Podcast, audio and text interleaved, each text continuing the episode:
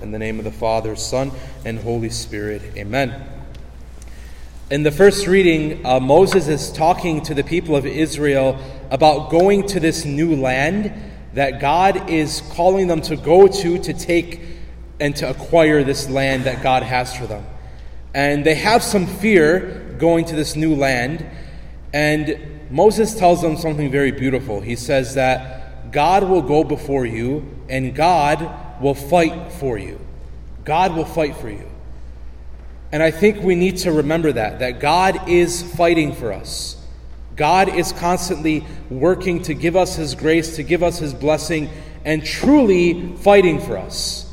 You know, we are in a spiritual battle between good and evil at all times. And oftentimes we're too reliant on ourselves.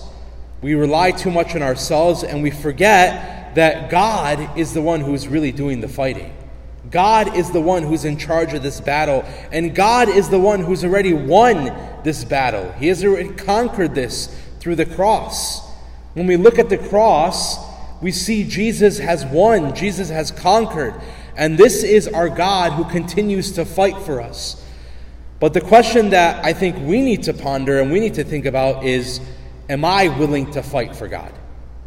So, yes, I know that God is fighting for me, but am I willing to fight for my faith? Am I willing to fight for the Lord? And I'm not talking about going to Royal Oak or Birmingham and holding up signs that the end of the world is near and you have to repent and you have to believe in God. That's not fighting for our faith. That's just annoying, okay? Fighting for our faith means living out our relationship with God, fighting against sin when nobody is looking. To fight for the Lord, that's what it means. To fight when no one is looking. To fight the temptations that are constantly coming against us. To fight against the sin that is trying to push us away from the Lord to fight for him. St. Paul talks about running the race. He says, We are all running this race, and we are working to receive this prize, but the prize that is imperishable, the prize that does not perish, the prize that is everlasting, and that's the reward of heaven, the reward of eternal life. That's what we're working for. That's what we are fighting for. We're not fighting for something that perishes. If we just live this life with nothing that comes afterwards, then our fighting would mean nothing. But we fight for heaven. We fight against these sins and against these temptations and, and against the things that are tearing us apart from the Lord because we know that we have heaven to look forward for. We have heaven to look towards. How are we fighting for our faith? Especially today, right? As fathers, Father's Day. You know, what as a father are you doing to fight for your children, to fight for your family? There was an amazing uh, letter that I read. It's an archbishop from Arizona. He wrote a letter to men and to fathers. And he said, Fathers, the devil hates you, and he will try to destroy your family.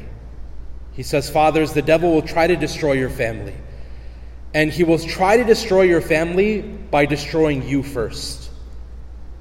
Because if the devil can get to the father, then he will get to the rest of the family.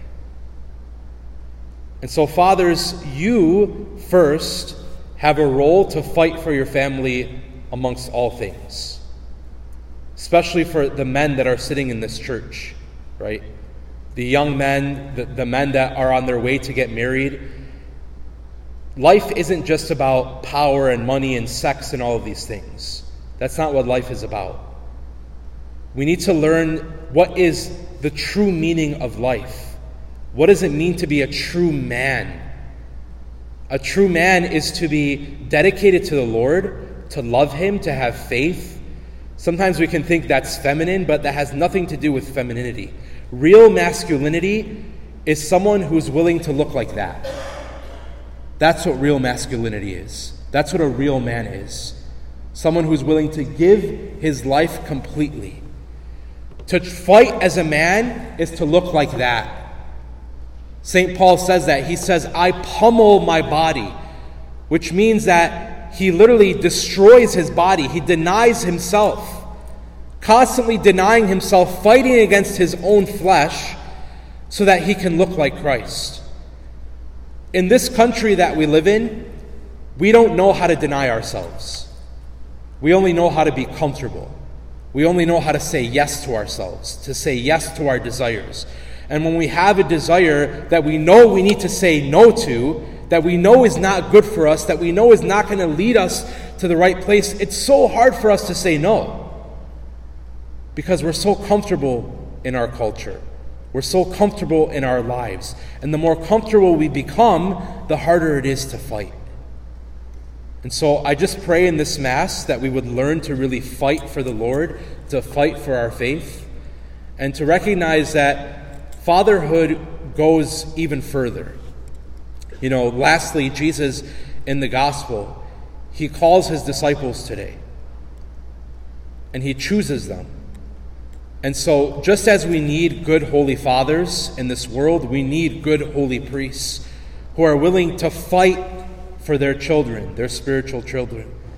And so, if there's anyone in this church that might be feeling that call or sensing that call, we need men that are willing not just to fight for their own family, but to fight for the world.